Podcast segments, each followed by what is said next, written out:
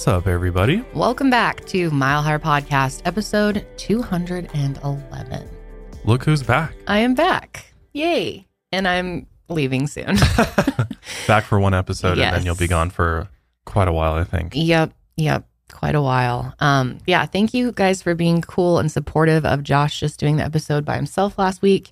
I really wasn't feeling good the day of recording last week, and I decided I just needed to take it easy. I'm feeling pretty good today, so I decided to join in for this episode. Very interesting case. Yes. I wanted to give my thoughts. I'm not going to be speaking quite as much as you guys are used to me speaking because, as you can hear, I'm running out of breath. it's been really Not rough. a lot of room in those lungs with uh, the baby coming up so high now. Yeah, yeah. She hasn't dropped down yet.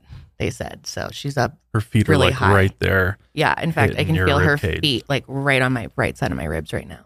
It's crazy. I'm actually nine months pregnant now. That once you guys see this, I'll be nine months pregnant tomorrow when we're recording. And yeah, she could come at any time. So my doctor wants me to really take it easy, try to keep my blood pressure's been a little elevated, not too bad. So we're trying to keep it low so I don't have to well, I probably will be induced. I don't know. Who really knows at this point? We're just taking it day by day, but Yeah, it's coming up quick, though. yeah. We're very excited. And I mean, just so you know, that we are planning to take a couple weeks off of the show so that Mhm. I can also Yeah, um, paternity spend some leave. time. Yeah, three weeks with with uh, out an episode Mhm. in August. Mhm. But there will be episodes through the end of July, and then we'll be picking up at the end of August. Uh, so Wow. there's going to be at least a couple episodes that are going to be just myself, and obviously Janelle will be here as well. Yeah. Um, but Kendall will not be here. Yeah. And even beyond that, I guess you're going to take longer than three weeks. So Yeah, I am definitely. Um, I'm not exactly sure what that's going to look like. And again, she really could come at any time. Um, we could have a baby before the end of July. So we will keep you guys updated if we do have to skip an episode in July because that might happen. Roger that. I'm just here waiting and ready for whatever. So I'm really going to miss you people. yeah, I'm kinda we'll all miss you. Here, it's not. It's not the same without I Kendall know. here. I feel like. I feel like I- you know I did my best to to carry it, but it's you just did not pretty the same. good. It's it's different because the show is so Yeah. much more conversational than some of my other shows that I do, where you know Mhm. it's a lot easier for me to kind of go solo. With this one, you know, it's hard to make conversation with yourself, and obviously, Yeah. um, having Janelle here will help, and we'll be able to bounce stuff off each other. Yeah. But yeah, that that week Janelle happened to be gone too. So it's kind of just you. You were alone. yep, yep. I thought it still turned out good. It was an interesting episode on on HAARP. So, Yeah, it was. That stuff's super interesting. But today we're going to be diving into a very interesting story slash case uh, about a woman named Amy Fisher, who is nicknamed the Long Island Lolita. Mm. Very interesting case. It's an older case and it's a bit of a soap opera. Yes, definitely drama filled. Mhm. It was it was one of those cases that just went wild in the media, yeah, and I think the, time. media really played a big role in sort of the outcomes of the case. And Mhm. there's some controversy with some of the punishments for for the crime that gets committed in this one. So Yeah, yeah, it'll be interesting to hear our thoughts, but also to get your thoughts on this one as well. So that's what we're going to dive into here in just a moment. But also, I just want to remind everybody our summer collection for Mile Higher merch is That's out right. and just been blowing us away with the amount of support we've received yes. with that. So thank, thank, you, all so much. Yeah, It's been a lot of fun to bring merch back, and you know Mhm. we're really taking it seriously from here on out. And you know we're already starting to work on some some new collections. We even thought about maybe bringing some older items back that were fan favorites in the past. Yep. So if you if there's a fan favorite merch item from the past, and could be pretty far back in the past that you want to Mhm. see us bring back, yeah, leave us a comment because yeah, we're kind of in the process of picking picking what those items are. So. Mhm. And then obviously coming this fall, we'll have a whole new collection, whole new designs and everything. Mhm. So very exciting stuff. it is. But yeah, that's milehighermerch.com and we do ship pretty much everywhere. So let's go ahead and just jump right into the episode though. We're going to start with talking about Amy Fisher and kind of going into her Mhm. background a little bit because this is really what this story centers around is this woman um, named Amy Fisher and how she really not only screws up her own family, but a whole nother family as well. So Amy Fisher was born on August 21st, 1974 in Merrick, New York, to her parents Elliot Fisher and Roseanne Weiss. She was their only child. Both of her parents were from New York, actually. Her mother was from Long Island and her father was from Brooklyn. Her mother started working for her dad when she was 19 years old, and they got married two years later.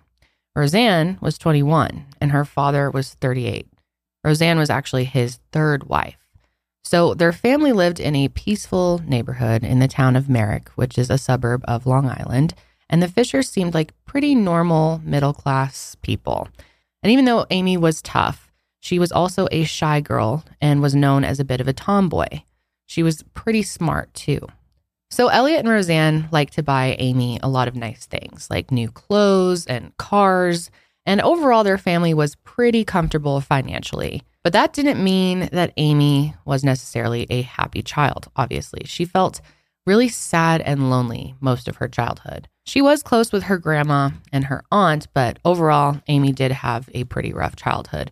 She said that her father abused her verbally and physically and that she was very afraid of him. Every time her parents fought, she hoped that they were getting a divorce.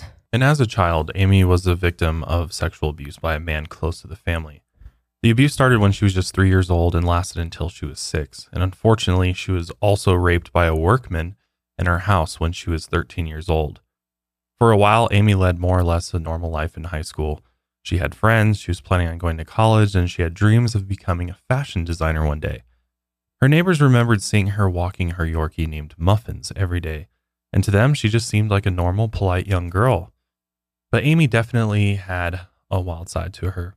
She got into trouble at school a lot, cut classes with her boyfriend, and even forged her own report cards. She even got into a fist fight with an older girl that ended in Amy getting a broken nose and jaw. In February of 1991, Amy ran away from home. She got into a fight with her mother because she wanted to sleep over at a friend's house. While she was talking to her, Amy's dad grabbed the phone and warned her that he'd beat her if she came home. So Amy spent the next few days sleeping at friends and family members' houses. She was terrified of coming home Meanwhile, her father filed a missing persons report and he told the police that his daughter was totally uncontrollable and that she was unstable, violent, and extremely dangerous. Eventually, though, Amy did come home, and later that year, she found out she was pregnant. Amy's aunt helped her get an abortion, and the whole ordeal was definitely a lot for her, and her boyfriend just couldn't understand what she was going through. The stress definitely distracted her, and one day she wasn't paying attention while she was backing her car out of the garage and just like that, she accidentally lobbed off one of the side mirrors. Amy knew that she needed to have the car fixed quickly, so she took it into an auto body shop that her dad had taken her to around Halloween of the year before. That shop was Complete Auto Body and Fender Incorporated in Baldwin, New York. Halloween was the first time Amy needed her car fixed, so her father helped her take it in. Amy didn't pay much attention on that trip. She sort of hung to the side while her dad talked with the mechanic. So now, a year later, she was going to see if they could fix the car again. And so in May of 1991, Amy drove her Daytona to complete auto body. And that's where she formally met the shop owner for the first time, a man named Joey Buttafuoco. And that's when Amy's life changed forever.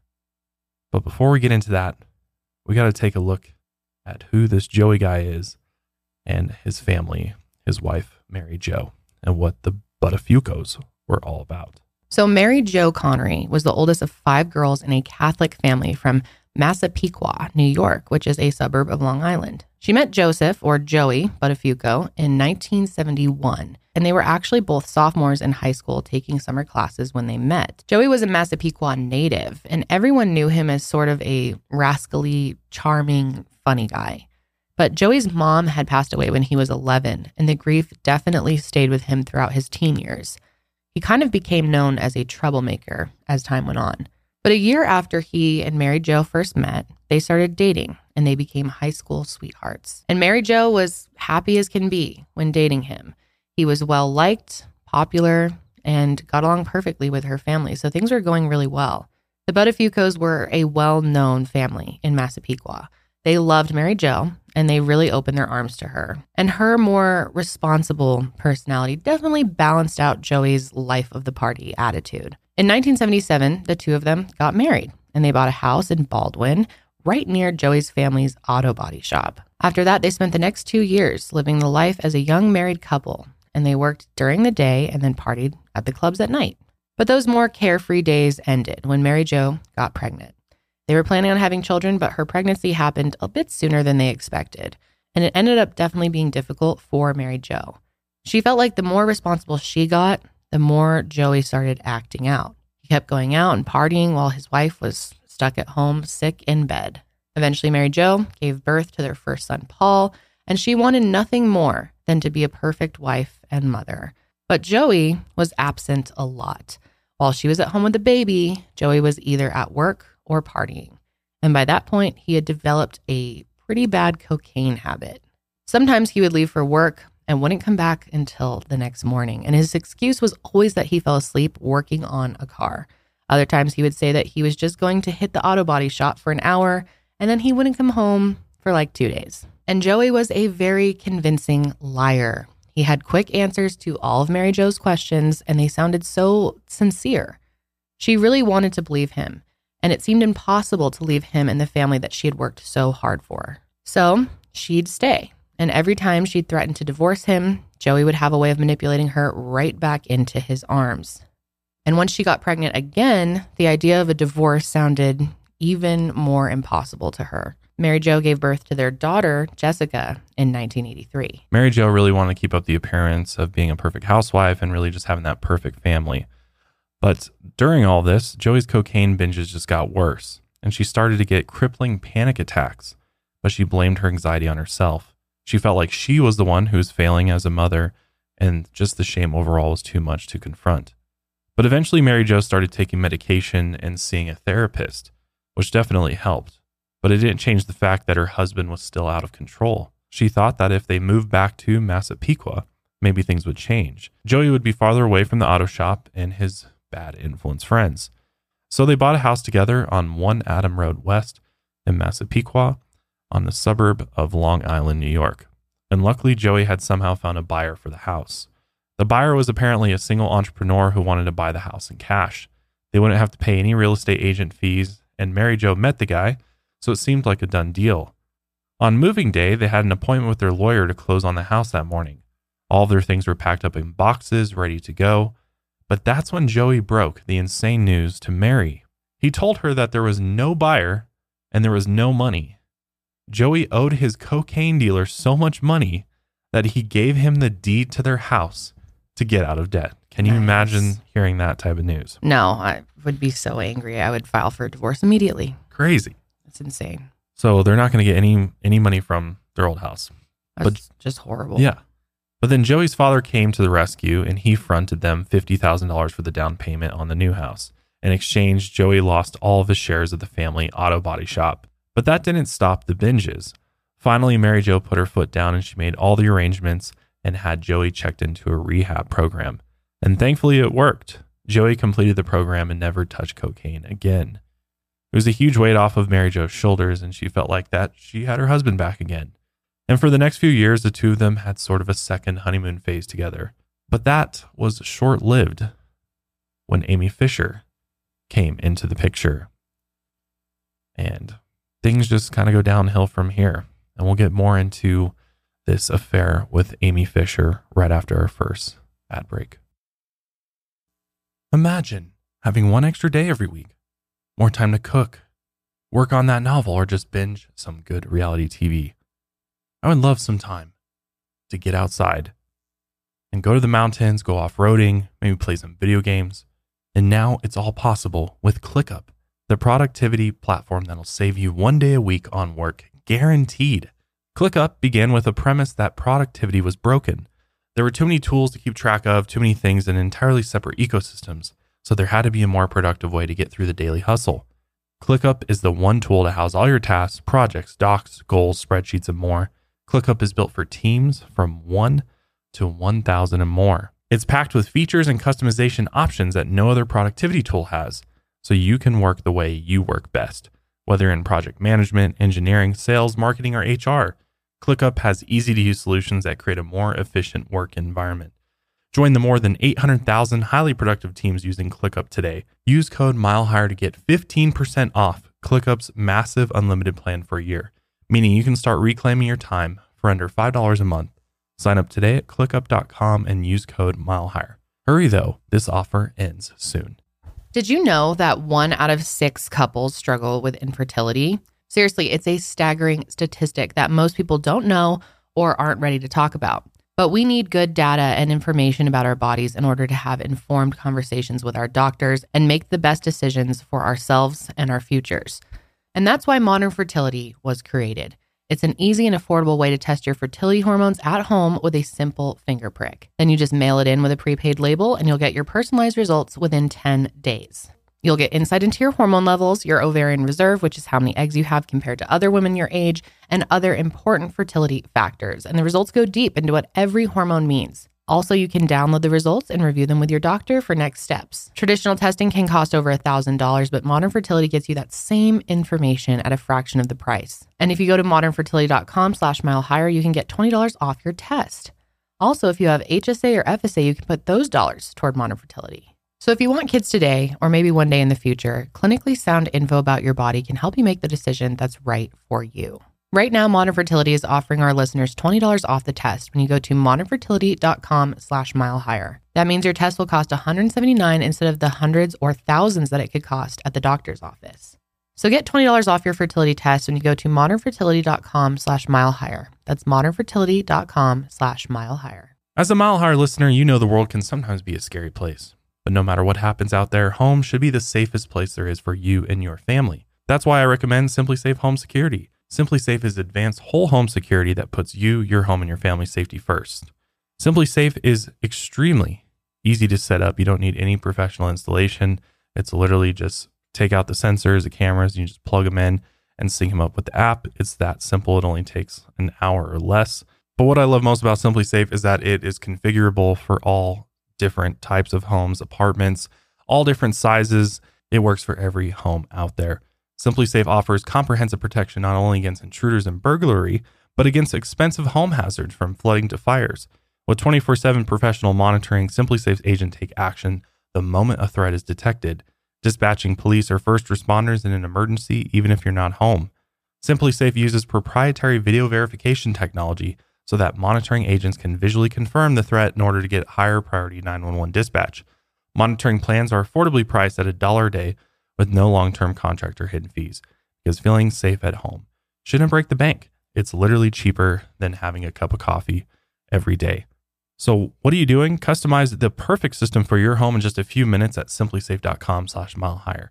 Go today and claim a free indoor security camera, which are awesome, plus 20% off with interactive monitoring. Go to simplisafe.com slash mile higher. So now we're back in May of 1991. When Amy brought her car back to complete auto body for repairs, her side mirror was gone and she didn't want her dad to know that she caused the damage. So Joey came up with a plan.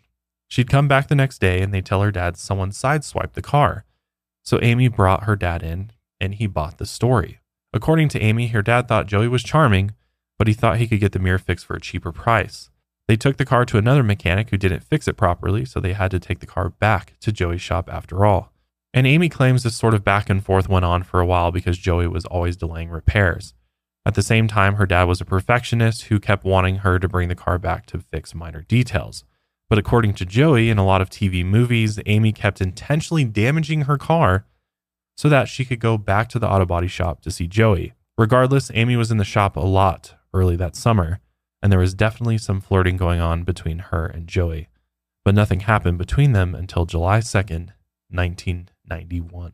That day, Amy had brought her car into the shop to have a sound system installed, and the installation was going to take a few hours, so she'd have to leave her car there in the meantime. And both of her parents were off at work, so that meant that she was going to need a ride home. So Joey actually called up her father, Elliot, to see if he could give her a ride home, and he said yes. So Amy hopped into the car and Joey drove her home. And once he gets there, he asks Amy for a house tour. Hmm. What do you think about that? Uh, seems very inappropriate. yeah, very inappropriate indeed. But Amy agreed. And of course, Joey came on to her when she showed him her bedroom. And that's actually when they slept together for the first time. And at that point, she fell in love with him. She thought that Joey was now her boyfriend. I think it's so strange that he took the step to call her dad and ask if he can give her a ride home, but then does that ex- as soon as they get to the house. Mm, I feel like he did that to trick the dad to be like, "Oh, I'm a good dude," Right. Oh yeah, to that's a good can- point. to like earn trust, so that they're not Uh-huh. like, "What the fuck's going on?" And then just Yeah. shit on it immediately. Gotcha. So that same day, Elliot took Amy back to grab her car, and Joey told Amy to meet him that night at the Freeport Motor Inn and Boatel. I've never heard of a Boatel. Sounds fun. Yeah, it does sound kind of fun. So after Amy told her parents that she was going out with friends, they had their first of at least 13 motel trips. Again, at the time, Amy was only 16 years old, people, and their affair continued on for the next 18 months, and they would hook up at motels, Joey's auto shop, and Amy's house. Here's a clip of Amy and Oprah discussing the affair. It was afternoon, and Joey drove me home. It was the middle of the day, and my parents were working. Upstairs in my bedroom, before I knew it, he threw me on the bed and began telling me how much he loved me. Don't worry, he said, I had a vasectomy. He said to me, but you say in the book that you weren't even sure what a vasectomy was. I wasn't. I, I didn't have teenage boys telling me I had a vasectomy. Mm-hmm. So we had sex, and he kept saying all these really sweet things to me. And your thinking was, okay, Joey, we had sex, now you're my boyfriend. And so then after that encounter, did, did you continue to see him? Was that, was that, that was it, right? You saw him then every day, every, At first, I did, and you know, it was at least twice a week for a year. Mm-hmm. You know, but I, I want to make clear too that Joey, he he knew me casually for about a year. He knew the relationship I had with my father. You know, my father would yell at me in front of people. He knew I was vulnerable, and I think that he preyed. Mm-hmm. you were going what? Vul- vulnerable. vulnerable. Okay. And I think he preyed upon my vulnerabilities. You know what's so interesting about sexual predators? To, to, to make a point about what you're just saying. Everybody who has ever been a sexual predator and all the millions of ones who are, it's a calculated move. It's very calculated. They see who is the most vulnerable and they see how far they can go and they work at pushing it. So I can guarantee you that between the, all the times that he saw you and saw what your father, how your father treated you, and you know had decided that you were a pretty young thing, and whatever he said to you in the car or whatever he was saying to you to be so nice, that was all a part of the calculation and the manipulation. What do you think? You agree with that? Yeah, I do. It's all calculated. Yeah, and I mean, especially when you look at Joey's behavior from his Mhm. past and you kind of put it all together, I think Yeah. it's definitely not beyond the the realm of possibility that he was, you know, calculating every move with her. Yeah. And of course, he tells her he loves her and he starts treating her by buying her a bunch of things, taking her on fancy dinners, taking her on trips on his racing boat, which of course was named Double Trouble. This is what we call love bombing, people. That's right. Mhm. And it's super easy to do when you're a Mhm. lot older than the person you're doing it to. Yeah. So Amy turned 17 on August 21st, 1991. And only about a month after her 17th birthday, Amy told Joey that she needed money. And his suggestion was for her to start working as an escort for an escort agency. So, on his advice, she started working as a prostitute and had sex with clients for money. According to Amy, Joey pushed her to become an escort because he got off on hearing about her encounters with other men. He also allegedly convinced her to cut off her relationship with her aunt, who was really close to her and sort of like uh, somebody that she confided in. Mhm. That is also classic manipulation. Yep. Like, don't talk to other people that you Mhm. love. You should only be with me. Mhm. Come to me for everything. During November of 1991, Amy asked Joey to leave his wife, but Joey flat out refused. She was heartbroken and she decided to stop seeing him. But obviously, this was very painful uh, decision for her to make. All of that pain became too much to bear, and she tried to take her own life soon after they broke up. And it's around this time that a plan started forming. At first, according to Amy, Joey would talk about how much he hated his wife and he even told Amy that he wanted Mary Jo dead. He'd make comments about Mary Jo having an accident or being out of the picture. Mm. And one day, one of her older friends had caught her boyfriend cheating. She made an offhand remark to Amy about how she wished she could just kill the girl he was cheating with. And that may have been how the plan to shoot Mary Jo was born. At first, Amy allegedly tried paying two classmates $400 and some sexual favors to shoot Mary Jo. And it looks like those plans didn't work out, if they even happened at all. But in January of 1992, Amy's dad brought the car back for some more work. And that gave Joey the chance to, you know, win her over or manipulate her, really. But by the next month, there was another man in the picture. Amy had joined a gym class called Future Physique early that February. Less than a week later, she started sleeping with another creep, this gym's 30 year old owner named Paul Makely. At the time, she was seeing three clients pretty regularly as an escort. She'd cut out the escort agency as a middleman and just started seeing the clients directly. And allegedly, Joey was trying to break up her relationship with Amy's new man, Paul. And Amy wanted to get back at Joey by telling his wife about the affair. And Amy was still set on getting Mary Jo out of the picture. And by that point, she was going to take matters into her own hands. She was able to make a plan with a 21 year old named Peter Guagenti. Amy was going to pay Peter to get her a gun and act as her getaway driver. They even stole license plates to put on Peter's car so that they wouldn't get caught. So they thought this out fairly thoroughly. Yeah, somewhat. Somewhat. I mean, for a 17 year old and a 21 year old, I mean, Yeah. to even think to get uh, stolen license plates put on the car was hmm A step above the rest. Yeah, exactly. Exactly. So by May of 1992, Amy was 17 years old and a senior at John F. Kennedy High School in Bellmore, New York. But by now, she was living a life that looked a lot different from the rest of her peers, and it was about to get even more insane. On May 19th, 1992, Amy went to school like she usually did, but she didn't stay there for very long. She went to the school nurse and complained that she had cramps, and the nurse wrote her a note to go home, and from there she was off. Once she got back home, Amy saw Peter already waiting in front of her house, and the duo got right to work. They taped the decoy plates onto his car, and then it was time to head to the Buttafuoco's house. The day had finally come. Around 11:30 a.m. that morning, Mary Jo was painting inside the house when she suddenly heard a knock at her door. When she went to answer it, she was surprised to find a teenage girl standing on her doorstep. She didn't know it yet, but that teenage girl was Amy Fisher. Amy asked, Are you Mrs. Buttafuoco? And she said yes. Amy asked if she could talk to her for a minute, and Mary Jo said sure. She opened her screen door and stepped out onto the stoop. Mary Jo could see a young man in a parked car right outside of her house, and she figured that he and the girl were just some teenagers wanting Joey to do an estimate on their car. Amy told Mary Jo that her little sister was having an affair with Joey. Mary Jo couldn't understand what this girl was talking about, and she asked how old she was, and Amy replied 19, and she said that her little sister was 14. Mary Jo thought the whole thing was really strange. To her, this girl looked like she was 10 years old. She asked her what her name was and where she was from, and Amy told Mary Jo that her name was Anne Marie and that she was from Bar Harbor. To Mary Jo, she sounded really nervous and it seemed like something was up. She told this Anne Marie that she was having a hard time believing her story at all. Amy couldn't keep her fake address straight either. By this point, Amy was starting to get angry. She kept asking Mary Jo if she was upset by what she was telling her, and she was shocked by the way Mary Jo didn't believe a word she said. So she gave Mary Jo a t shirt with the name of Joey's auto body shop as proof of the affair. Amy explained that she'd found it in her sister's bed after she and Joey had slept together. To her, the shirt would finally be the evidence she needed in order to convince Mary Jo that her story was real. But even with the t shirt, Mary Jo still wasn't buying Amy's story. She told her that she was going to give Joey a call and tell him that she stopped by, and it was at that point that Amy became absolutely enraged.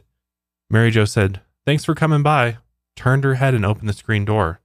But by then it was too late because Amy pulled out a 25 caliber semi-automatic handgun and shot Mary Jo in the head. Then after seeing what she'd done, Amy turned around and ran back to the getaway car and she quickly hopped in and her and Peter sped away. She almost couldn't believe what she had just done.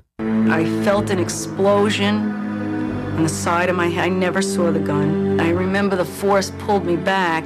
I remember hitting the ground, but it didn't hurt. And I tried to roll over, and I, I couldn't move. And, and then it just, then I went out. That was the end. That was the last thing I remember. So, according to Amy, she actually shot Mary Jo by accident.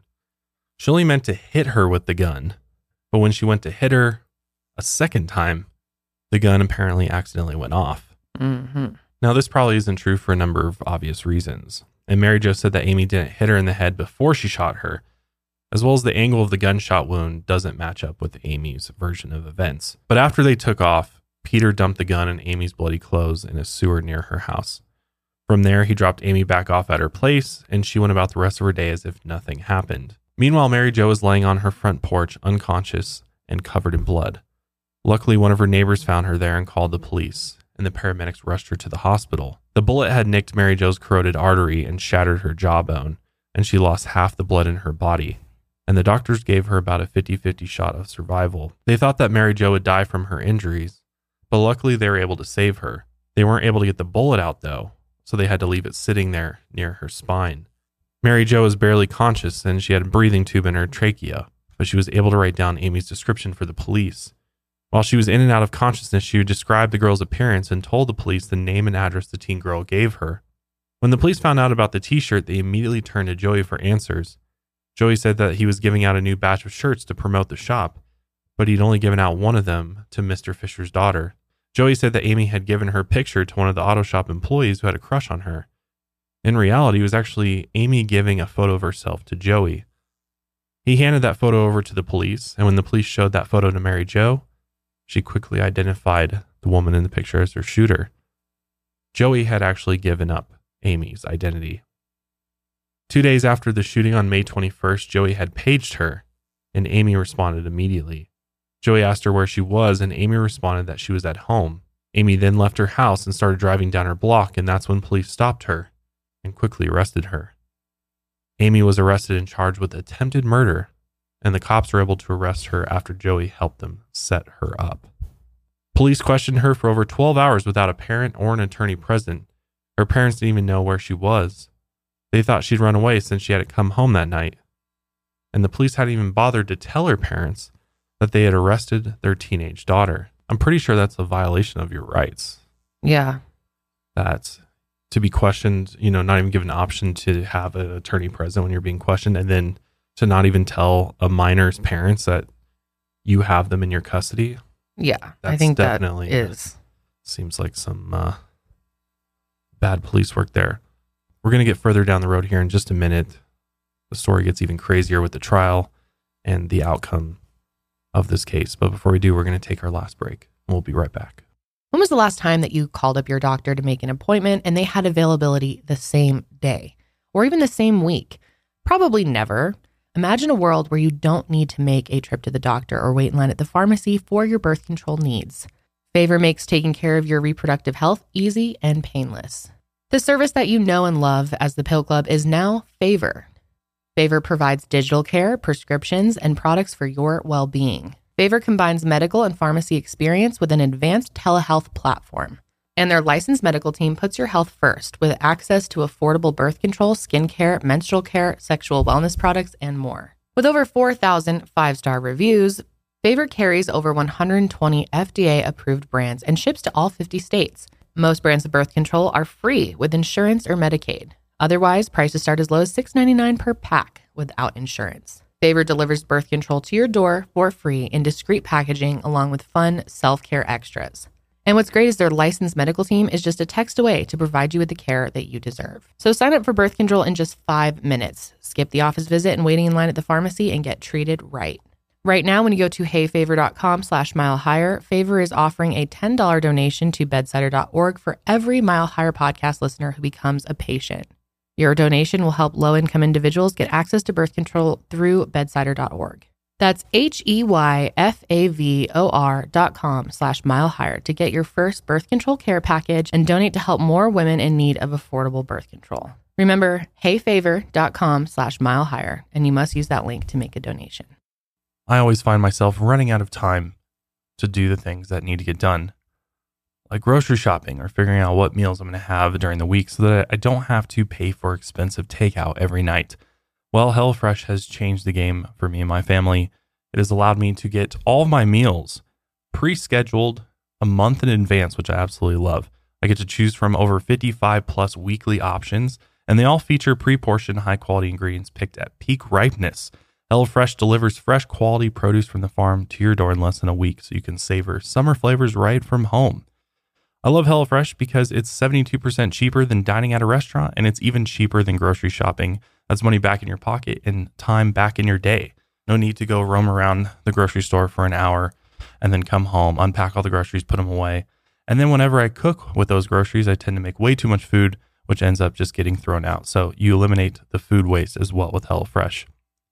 HelloFresh have foolproof step-by-step recipes, meaning a joyful cooking experience in a stress-free summer. Plus, HelloFresh cuts back on the time spent in the kitchen with meals ready in around 30 minutes or less. Select meals from the Taste of Summer series that are sure to become everyone's new favorites, like the Old Bay shrimp and sausage boil, mmm, and the family-style grill steak lettuce wraps. Or bust out the grill on a nice warm evening and make a dinner from HelloFresh's Cookout collection, which is my favorite, with recipes like melty Monterey Jack burgers. Oh, that sounds so good. So if you haven't tried HelloFresh yet, um, I don't know what you're doing. You got to try it because it is absolutely amazing. All the produce they give you is so fresh, honestly, better than a lot of the produce I find at the grocery stores. Uh, their meats are top quality. I just have no complaints with HelloFresh. So go to HelloFresh.com slash MileHigher16 and use code MileHigher16 for 16 free meals across seven boxes and three free gifts. Again, go to HelloFresh.com slash MileHigher16 and use code MileHigher16 for 16 free meals across seven boxes and get three free gifts. It's no wonder that HelloFresh is America's number one meal kit. So once the news of this case and the whole scandal behind it broke, it really took off in the press, as you can imagine. Everyone was really into every detail of this one. I mean, it's a teenage girl from a nice suburb who is secretly a prostitute, having an affair with an older man, and an attempted murder on his wife. So, of course, the media was all over this story. And it's really interesting to look at how the media was referring to Amy and the way they were able to talk about her, you know, a young woman at this time. Major news network anchors were actually calling her a teen hooker or a seductive teenager, as if that's completely normal to say. Here's an example. And so the accused teen hooker charged with shooting a Massapequa housewife out Just of so jealousy. about Yeah, back then they're just like, while call it waiting as for it her is. Trial. Her attorney says she has an elderly insurance company president to thank for writing the $2 million bond simply because he believed she was unfairly behind bars. No one from the ABBA escort service was available to comment on the allegations that Amy Fisher worked here. But the Nassau Police Department says it has no evidence that Amy Fisher or Joseph Saying, but I haven't had any uh, information uh, from any reliable sources that he was involved in any escorts agencies on Long Island. So, the show A Current Affair even aired a video that allegedly showed Amy having sex with a client. Her face was plastered all over magazines, newspapers, and TV shows, and the media circus was really only just beginning at that point. Honestly, it's just sick to Yeah. think like how the media was spinning this. Like this Mhm. is, and not even thinking for a moment that this girl Yeah. had had other reasons for why Mhm. she was in the situation that she was in. Yeah, just no responsibility from No. anyone else No, and involved. just going with what's out there about her and just continuing to Yeah. spread it. Even though it was Joey who pushed her into Right. everything that she was doing. So, two weeks after she was arrested, Amy pled not guilty to attempted murder. Bail was set at $2 million. That's insane. That's insane. Yeah. And she was actually able to post bail after she sold the movie and book rights to her story. I feel like they purposely put that that high because knowing that she'd be desperate, and then that's Mhm. one way to get those rights, and then now they can make a bunch of money off of her. I guess that's possible. Yeah. I, don't mean, the judge and the media are like Yeah. the same thing, but yeah. I don't know. I, yeah, that's true, but still, hmm it just seems Like put her in a more desperate I mean, I- Yeah, situation. exactly. Why did, was it so high though? Right. I right. mean, That's really high. yeah. For I mean, I get this was attempted murder, but Yeah. I mean, it's definitely, but she's extremely also serious, a but- minor, yeah, and they're treating her like she is, you know, a huge risk, calculated cold killer. right. Yeah. Right. And the prosecutor actually told reporters that, quote, to call her a 17 year old girl who lives at home and goes to high school is as accurate as calling John Gotti a businessman who lives in New York. But Amy's defense argued that she really was just a teenager who was in over her head with an older man who took advantage of her. And they said that it was Joey's idea to kill Mary Jo, and he pressured Amy into carrying out the shooting. What role do you think Buttafuoco played in leading Amy Fisher into being a prostitute? Mr. Buttafuoco leads Amy Fisher into everything. And that's why she's in this state right now, because of Right. Buttafuoco and not her own actions? Uh, that's right. Yes, sir. That's right. why is that right? Because it'll come out and you'll see why. Did it's Mr. right. Buttafuoco pull the trigger? Did he supply the gun?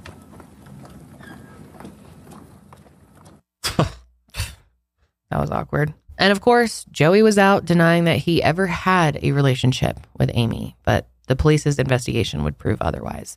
They found 13 motel receipts signed by Joey himself. And the most incriminating receipt that they found was from July 2nd, 1992, which was the first day that he had sex with Amy. All of those receipts matched up exactly with the times and dates that Amy had given the investigators. I don't know how you explain away 13 motel receipts. Yeah. Mm-mm. Nice try, dude. Yeah. And especially if your wife wasn't with you. Yeah. So, what Mhm. do you just going to the motel by yourself to spend Hang some out. alone time? Yeah. I don't think so. Not only that, but one motel employee confirmed that he checked Joey in at least eight or nine times. And the FBI got handwriting experts to confirm that the signatures on those receipts belonged to Joey.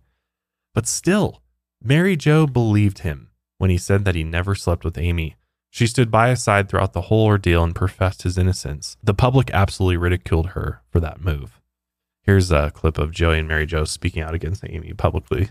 Here, the Buttafuoco celebrated the sentencing with a kiss and a news conference Ugh. and a vehement denial of any affair. I know she's a liar. She knows she's a liar. And now the public knows that she's a liar. The DA didn't even believe her. She's not credible. What are you going to say to her? What are you going to say to her? Words cannot express what I have to say to her. I'm not a stupid woman. I feel like I'm an intelligent woman that knows what's going on in my own life. I'm 37 years old. Um, I just know. I know what I live with.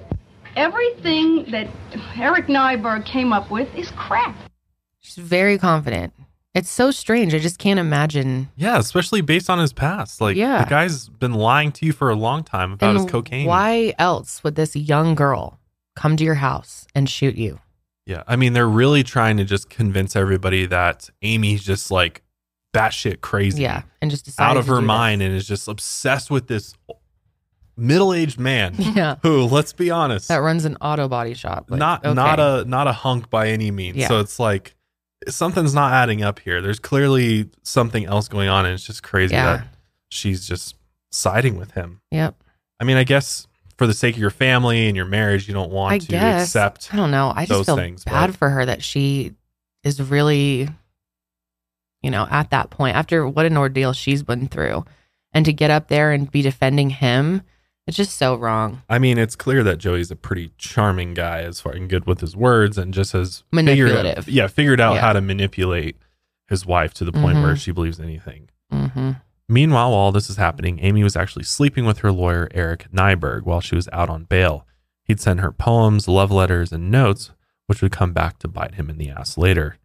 Here's a clip of some just bizarre behavior in court. Judge, very odd to me that all this financial information was Amy's jammed resting down our her throats head on yesterday afternoon Eric's at 2 shoulder there, o'clock. like snuggling with But him. no mention at all was made about a production company. I assume that he understood Whether it that. does He or read the not, don't statute. you think the court should have been informed of it? I love their act. You accent. don't think so? Yeah, definitely uh, kind of a bizarre thing to see Mhm. with your lawyer. Yeah. Uh, snuggling very close. It reminds me of um, ah, what's his last name? Casey Anthony. Oh, uh, Jose Baez. Yeah. Yeah. yeah. Remember their kind of interactions in Mm, court? and, well, like, there's yeah. rumors about that too out there. Oh, those are like confirmed now. Yeah. But back then it was rumors. Yeah. Sadly, I think that happens a lot. Oh yeah, it does. With, with lawyers and female clients. It does. Where they Mhm. exchange other things for services. yeah. But eventually, Amy took a plea deal. That way, they would avoid a trial and possibly a longer sentence. On September 23rd, 1992, Amy pled guilty to first degree assault. By the time Amy pled guilty, she was 18 years old. I proceeded to talk to Mrs. Buttafuoco for approximately 10 to 15 minutes, at which time she turned around to walk away. I hit her on the back of the head. I went to hit her again, and the gun went off. I guess, obviously, I, I shot it. Amy Fisher was emotionless, I almost guess, matter. obviously. It's hard to believe the. Mm, no. I meant to just like hit her with the gun. Yeah. But my finger was on the trigger. And it looks like as she's saying those things, She's she's, like, like, uh, trying to go over it in her yeah. head, like, what did they tell me exactly to say? Like, gotta make sure I get this right. Right. She's trying to say that it was Yeah. accidental, but clearly it was. She's like, we Yeah. rehearsed this. Yeah. Yeah.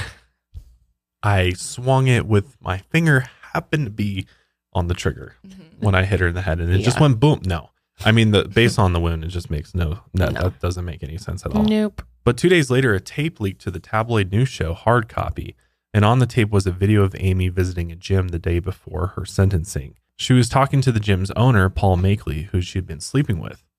Paul was trying to take advantage of the situation and cash in on the media attention.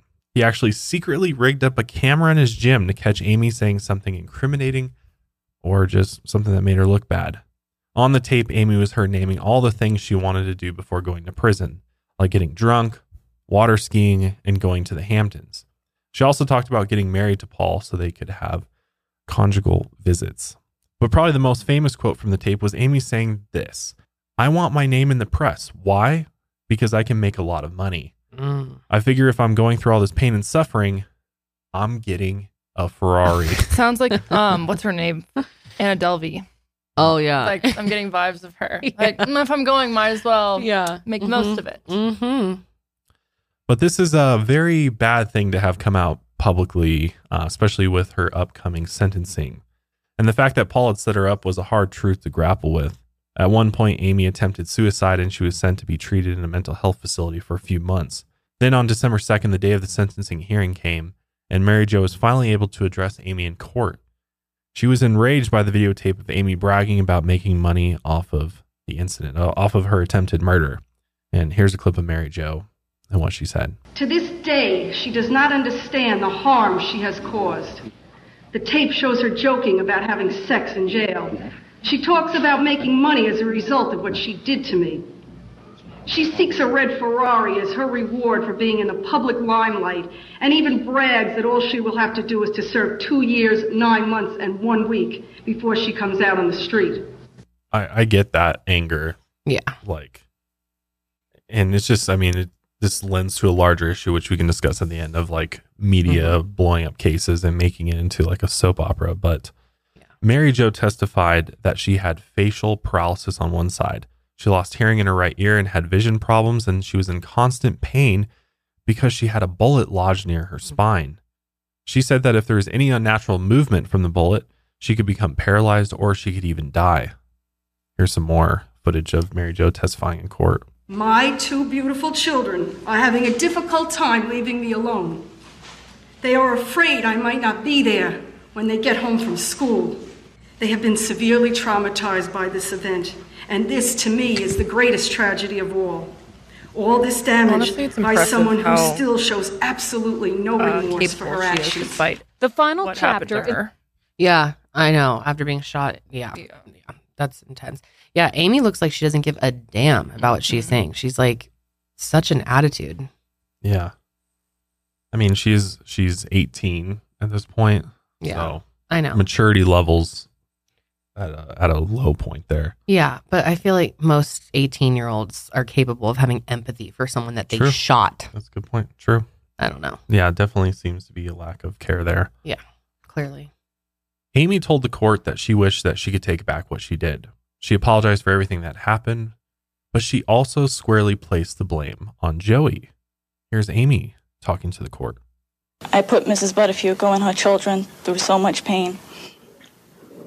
And for that, I'm deeply sorry. If I could take her pain away, if I could change everything, I would. If I could put my hand over her face and make it go away, I would.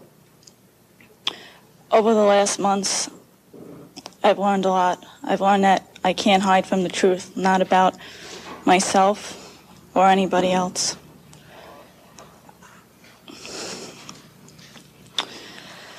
Your Honor, the truth is, I did something that was so awful and I wish I could take it back. It's also the truth. I had an affair with a married man. And it's also the truth that Joey knew of my intentions towards his wife and he encouraged me. These things, Your Honor, they are all true. They are facts. To me, that seems like her lawyer wrote that up for her and she just like memorized it. Yeah, again, I did get the kind of rehearsed vibes. It's hard to say because it, you know, in media, Could just she's be saying she things is, like, "I yeah. want a Ferrari Yeah. out of all this." Yeah. But maybe she did end up feeling more sympathy for her throughout the trial. Well, this apology did not work with the judge. The judge had no sympathy for Amy, and he made sure to let the court know that. He sentenced her to five to 15 years in prison. Here's uh, some of the judge's remarks. For many months, you had stalked Mary Jo Buttafuoco like a wild animal stalks its prey. Motivated by lust and passion, you were a walking stick of dynamite with the fuse lit. Yeah, he clearly didn't buy that at all. Damn. She looked shocked by his response. The judge showed no sympathy for Amy. You are a tragedy and disgrace to yourself, to your family, to your friends, and to society. Then the district attorney announced that they weren't going to press charges against Joey because Amy wasn't credible. That's even after they found receipts from the motels confirming Amy's story. And for whatever reason, they didn't think it was worth their time. The DA's exact words were Amy Fisher was not believable, and we don't prosecute people because they're called low lifes. So after the DA announced this news, Joey and his lawyer could not shut their mouths about clearing Joey's name. Even after the DA said that they weren't going to press charges against him, they dragged Mary Jo on talk shows and went on their own little press tour. She had to sit through the tapings while the host confronted Joey about his affair. Meanwhile, the DA's office started to get angry with all the bad press Joey was directing their way. They were already getting plenty of calls from people who were outraged that they'd let Joey go. Plus, they got reports that Joey was bragging to his employees about sleeping with a 16 year old. So in April of 1993, Joey was actually charged with 16 counts of statutory rape, 12 counts of third degree sodomy, and one count of endangering the welfare of a child. With all these charges, he was facing a lot of time, so Joey struck a deal with prosecutors. He'd plead guilty to one count of statutory rape, and he'd only have to serve six months in prison and pay a $5,000 fine. But Joey showed up to his sentencing in a Rolls Royce limo, wearing oh. snakeskin boots and a bright floral tie. God, he was surrounded by supporters cheering his name, but there were plenty of people tuning in on their TVs that hated him, and they thought that he was an arrogant asshole. Joey explained to Mary Jo that he was the victim of a vicious prosecutor who was hell bent on revenge. He said the whole thing was totally unfair, but he'd sacrificed six months of his life to make it all go away. And he really was able to convince Mary Jo that he was an innocent man. Crazy. So Joey admitted to the charges and pled guilty, and he only served four months in jail before he was released. Here's a clip of Joey's release and returning home. What I had to do to end it, I did my time, and I'm going home to my family. That said, Joey Buttafuoco All right. flashed the thumbs up, Oh and he my went in the God. crowd to the ride home. A limo filled with three to four thousand letters he received while in jail. For all intents and purposes, he's paid his debt to society, uh, and he's a free man. So he's at this particular point, he's able to go on with his life. Yellow Ew. ribbons heralded Buttafuoco's return to Massapequa, but the fanfare stopped there, with Joey ducking in a back door to escape the media. After that, only a tabloid television show had access to Joey and Mary Jo, and the couple was reportedly paid handsomely for that. It's nice. God, what a fucking pig. But this wasn't the last of Joey's legal issues. In 1995, Joey was busted for solicitation of prostitution in Los Angeles. Shocker. He pleaded no contest and was given two years probation. Again, Joey claimed that this wasn't his fault. He told Mary Jo that an undercover cop came up to his car and propositioned him. He said that he joked back, What are you worth, $30? And then they both laughed. Joey drove off, and he was suddenly surrounded by police cars. Anyway, he had to serve 75 days in jail over the incident, since he was on probation at the time. This incident brought Mary Jo to her knees and sent her into a deep depression. She couldn't take any more of her husband humiliating her. Yeah, I just feel really bad for her. I mean, manipulation over that amount of time can really, Yeah. you know, sway you in one way. And I just, I can't believe all that she and then all the public attention Yeah. too to have to deal with. It's just Yeah. Horrible. it must have been really hard. Mary Jo became dependent on all the pills she was taking for her injuries as a result of all this. The family actually ended up moving to LA and they didn't really adjust. Their son started smoking weed and drinking a lot to numb the pain, and Mary Jo herself was numb from the pills. She sent her son to a private school and she checked herself into rehab, and things started to get better when Mary Jo got clean. Eventually, she and Amy's mother, Roseanne, met, and soon after Amy went to prison, her parents had gotten a divorce. Roseanne explained that her husband was abusive and she wanted to leave him. But when Amy was two years old, her family told her not to. That's because they didn't approve of Elliot from the start. They told Roseanne not to marry him, but she was young and she did it anyway. When things got bad and he started abusing her, she turned to her parents for help. But they wouldn't let her come home, so she had no place to go except back to her abusive husband. The visit was very healing for both women, and a few weeks later, Mary Jo got an apology letter from Amy. She'd finally heard the words, I'm sorry, after all those difficult years. Soon after that, Amy's lawyer filed a brief asking for a new trial. It was on the grounds that Amy and her previous attorney, Eric Naiburg, had a personal relationship that was a conflict of interest. All of those love notes Eric had sent her were shown as proof. Prison had definitely taken a toll on Amy. She didn't have many friends, and she requested a transfer after reporting that she was being raped by multiple corrections officers. At one point, Amy was able to have her mom sneak out a pair of her underwear while she was on a visit, and Roseanne was able to get the underwear tested, and it was positive for semen. Still, Amy's transfer request was denied by the prison. But in 1999, after spending seven years in prison, Amy was released on parole. Mary Jo actually spoke at her parole hearing and asked the judge to release her, and Amy tearfully admitted that the shooting was all her idea. Right before Amy was set to be released, reporters confronted Mary Jo with rumors that Joey was seeing another woman named Ivanka. By that point, Mary Jo had more or less resigned herself to her fate. But about six months later, she separated from Joey and he started officially dating his mistress. Mary Jo enrolled in a community college, got her own apartment, began dating again, and really started to reclaim her life. In 2003, Mary Jo and Joey officially got a divorce. By that point, she realized that her husband had had an affair with Amy. Not only that, but she realized Joey is just a complete sociopath.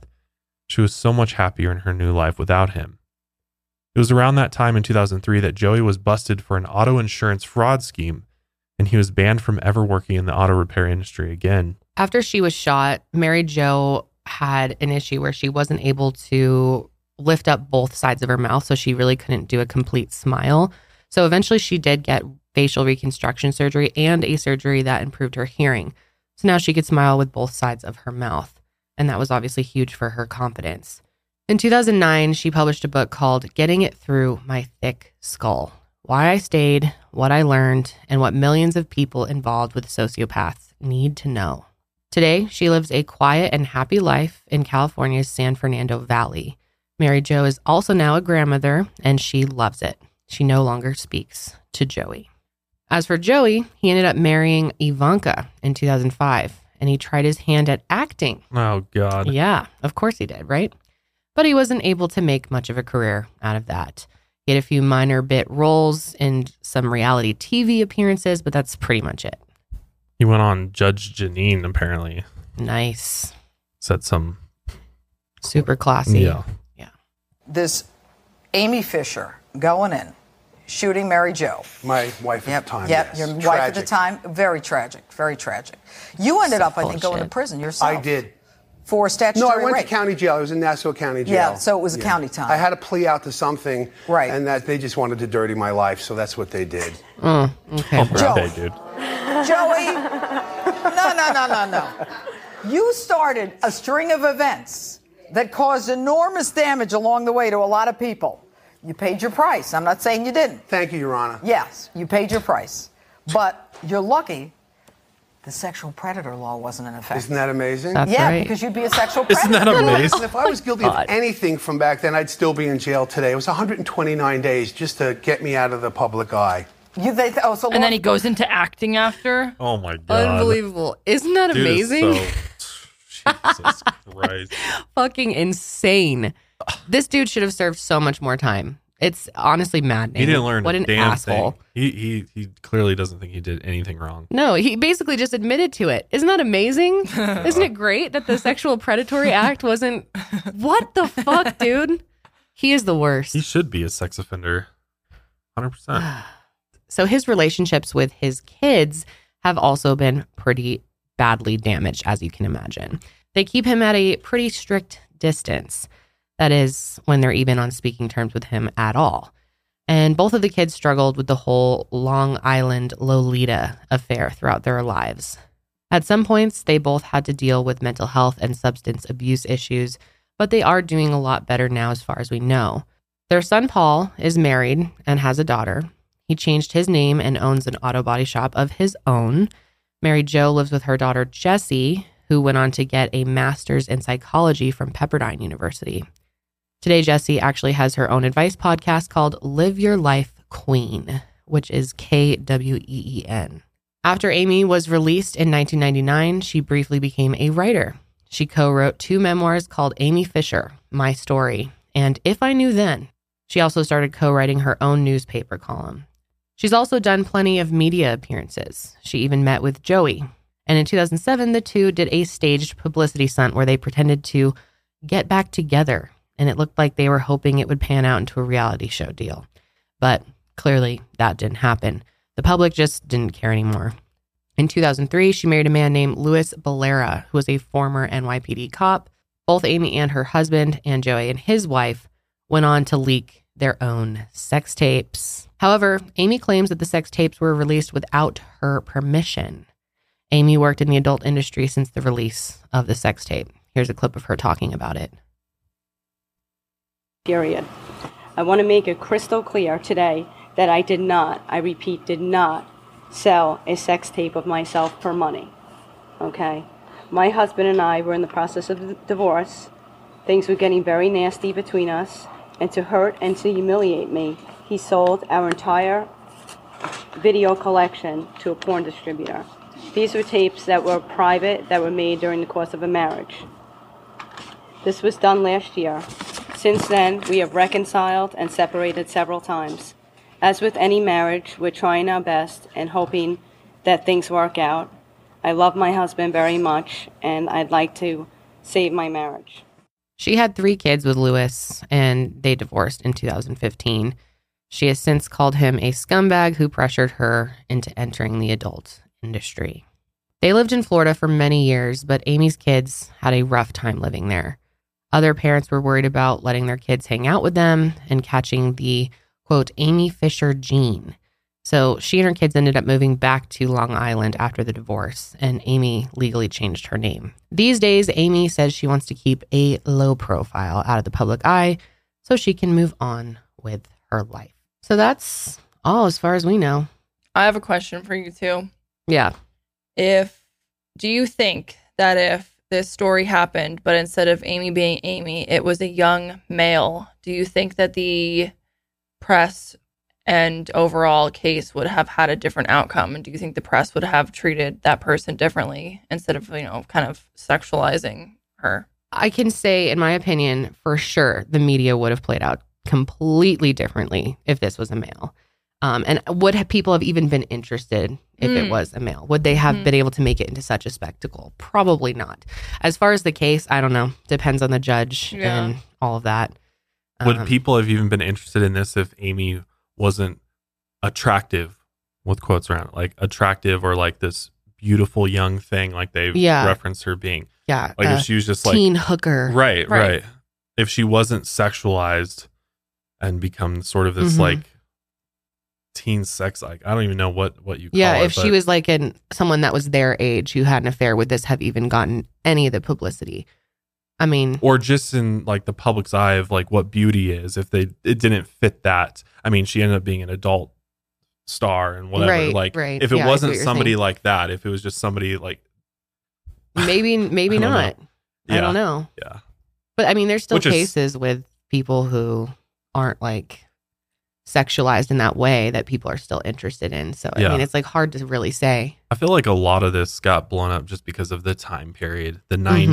90s and this is like long island and this is this just kind of seems like Gossipy. the kind of gossipy drama type stuff that people in Long Island at the time liked or just thought were interesting and got because to me, when like looking at them, like I don't really see what the big media frenzy is all about. Like I get this was like it's a big deal in the sense that an older Mm-hmm. man is preying on a younger woman, but like I think it's also that Mary this Jo happens all the time her across husband, the though. whole the whole country and why this specific situation. But how often do you know wives or partners actually stand by their spouse after they were shot or had something so? I mean, I think that intrigued people too. Like, wow, she really doesn't think her husband had anything did anything wrong here. Yeah, and I guess they it's not like they everybody in the public had all the like facts or the background on Joey like And they're all such characters too. I think that's kind of part of it. Like especially Joey, you know, walking around his little outfits and you know, Amy making the statement about the Ferrari. I mean, these are little things that people grab onto in cases well, like and this. media uses them for headlines. I mean, Right. it's easy to make headlines from people like this Yeah. where they're just it's like they're lobbing softballs for everybody. Mhm. Like, Ooh, Amy said this, and then Mhm. put her face out there, and And I think plus, it- it's a small, it's like a tight knit kind of vibe in Long Island. It's like a real community sense. So I think when something happens there, Yeah, kind of. especially with something with some juicy gossip in it, people are going to hook on.